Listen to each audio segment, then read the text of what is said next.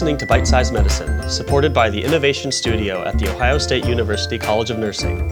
We are medical and dietetic students sharing up to date literature about food and health. Our mission is to give pertinent highlights for clinicians and students in healthcare. This is not intended to be used in place of medical advice. Let's get started. Welcome back to Bite Size Medicine. And this week, I'm interviewing one of the podcast founders, Katie Petro. Katie, how are you? I'm doing well, Phil. How are you? Doing well.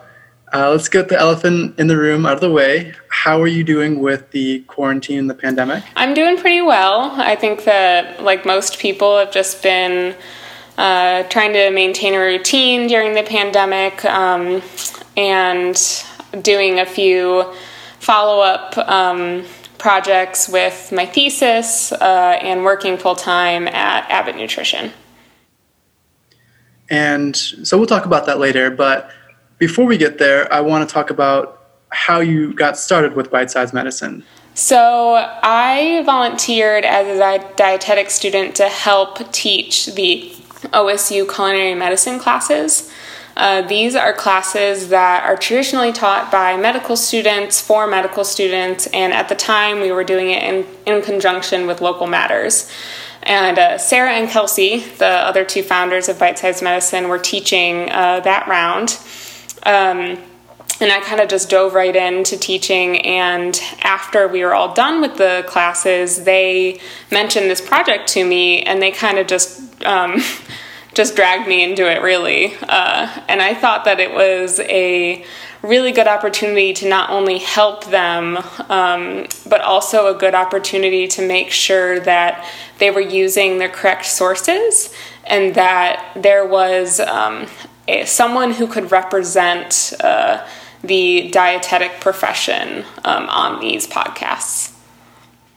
And I, I know in our society, in America at least, doctors are seen in a lot of cases as people who know everything about treating a patient, caring for a patient, um, you know, treatment, food, whatever.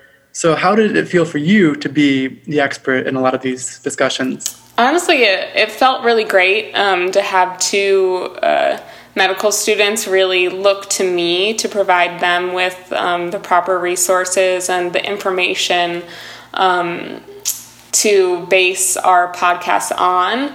It felt like a kind of recognition of um, a recognition of the fact that as a dietitian or a dietetic student, I was really the expert in that field. And did anything surprise you from what you learned or from the discussions that you had throughout the podcast? I don't think I don't think I was necessarily surprised by much, um, other than I was, I guess I was a bit surprised at um, the lack of availability that uh, Kelsey and Sarah had to a lot of the kind of traditional um, sources that I would use um, as a dietetic student.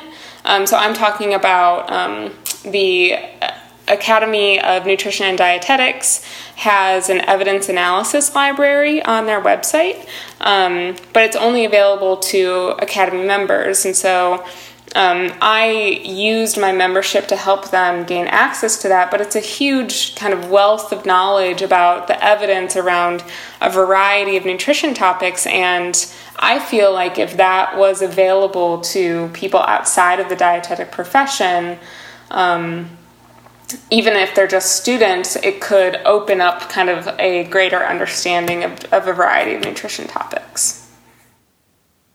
Yeah, I feel like a lot of resources are locked into specific professions, and so that limits the interprofessional relationship that we have. But that's why we do bite sized medicine, right? Mm-hmm. So, speaking of your knowledge of dietetics, I understand that you're now a registered dietitian. Uh, not quite yet. I graduated uh, this past May with a Master of Science, so I will be able to take the uh, registered dietitian exam sometime this summer. And so, so back to the beginning in terms of what you're doing now. What are you doing now? Can you tell me about that? Yeah, so I had the um, opportunity to intern at Abbott Nutrition in medical safety and surveillance uh, this past fall. And fortunately enough, that uh, rolled into a job. So I am currently um, working as a medical safety analyst in that group for Abbott Nutrition. So, how does that compare to both your your classes and what you were learning when you were doing your degree, and also your experience with the podcast? So, as a dietetic professional, uh, most of my skills go into um, either analyzing uh, different ingredients uh, for their uh, safety profile that um, Abbott Nutrition might want to use in new products. Um, I also use my dietetic background in looking at uh, kind of consumer data to determine um, if there are any safety signals with our products and just to really maintain the um, safety profile of Abbott Nutrition's products. Um, and then I also use kind of the experience that I gained through bite sized medicine in um, talking with other healthcare professionals that are um, part of Abbott um, and also part of the medical safety team. Uh, sometimes we also have to kind of um, reach out to healthcare professionals that might want to talk to the medical safety team. And so, having had that experience through bite sized medicine, I really know how to uh, meet these professionals um, in such a way that I understand what their discipline is and kind of better answer their questions. And to relate that to the pandemic and what we're going through right now, what's something that you would suggest for everyone in terms of what's a buy food wise that's going to last a long time but also be nutritious and not destroy our bodies? Uh, so, I think that some of the staple ingredients um, are great to buy. Um, if you're going to buy rice, try to find whole grain rice um, or brown rice. Um, same thing with pasta, whole wheat pasta um, Beans are an awesome source of a lot of nutrients, including protein.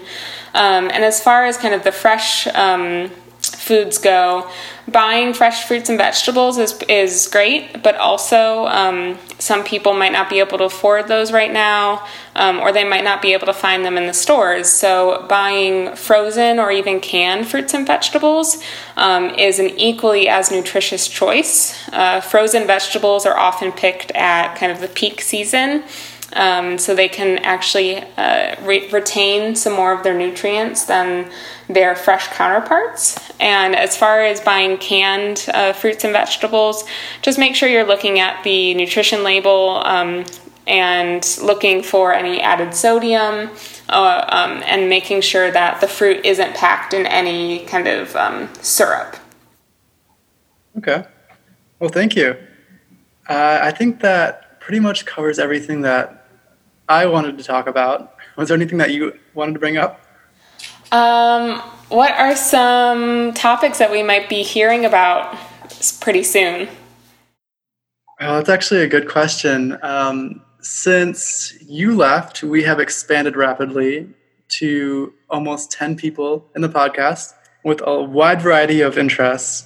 One of them is a pharmacy student, so I'm looking forward to bringing more into the food and drug world of nutrition. Um, specifically, we might talk about grapefruit, we might talk about supplements, might talk about ginkgo and whether that's good or bad for you. I don't know. and I think getting a lot more variety and, and more of what people don't think is nutrition but is nutrition. I want to explore more of that. So, yeah, thank you so much for chatting. Thanks for having me.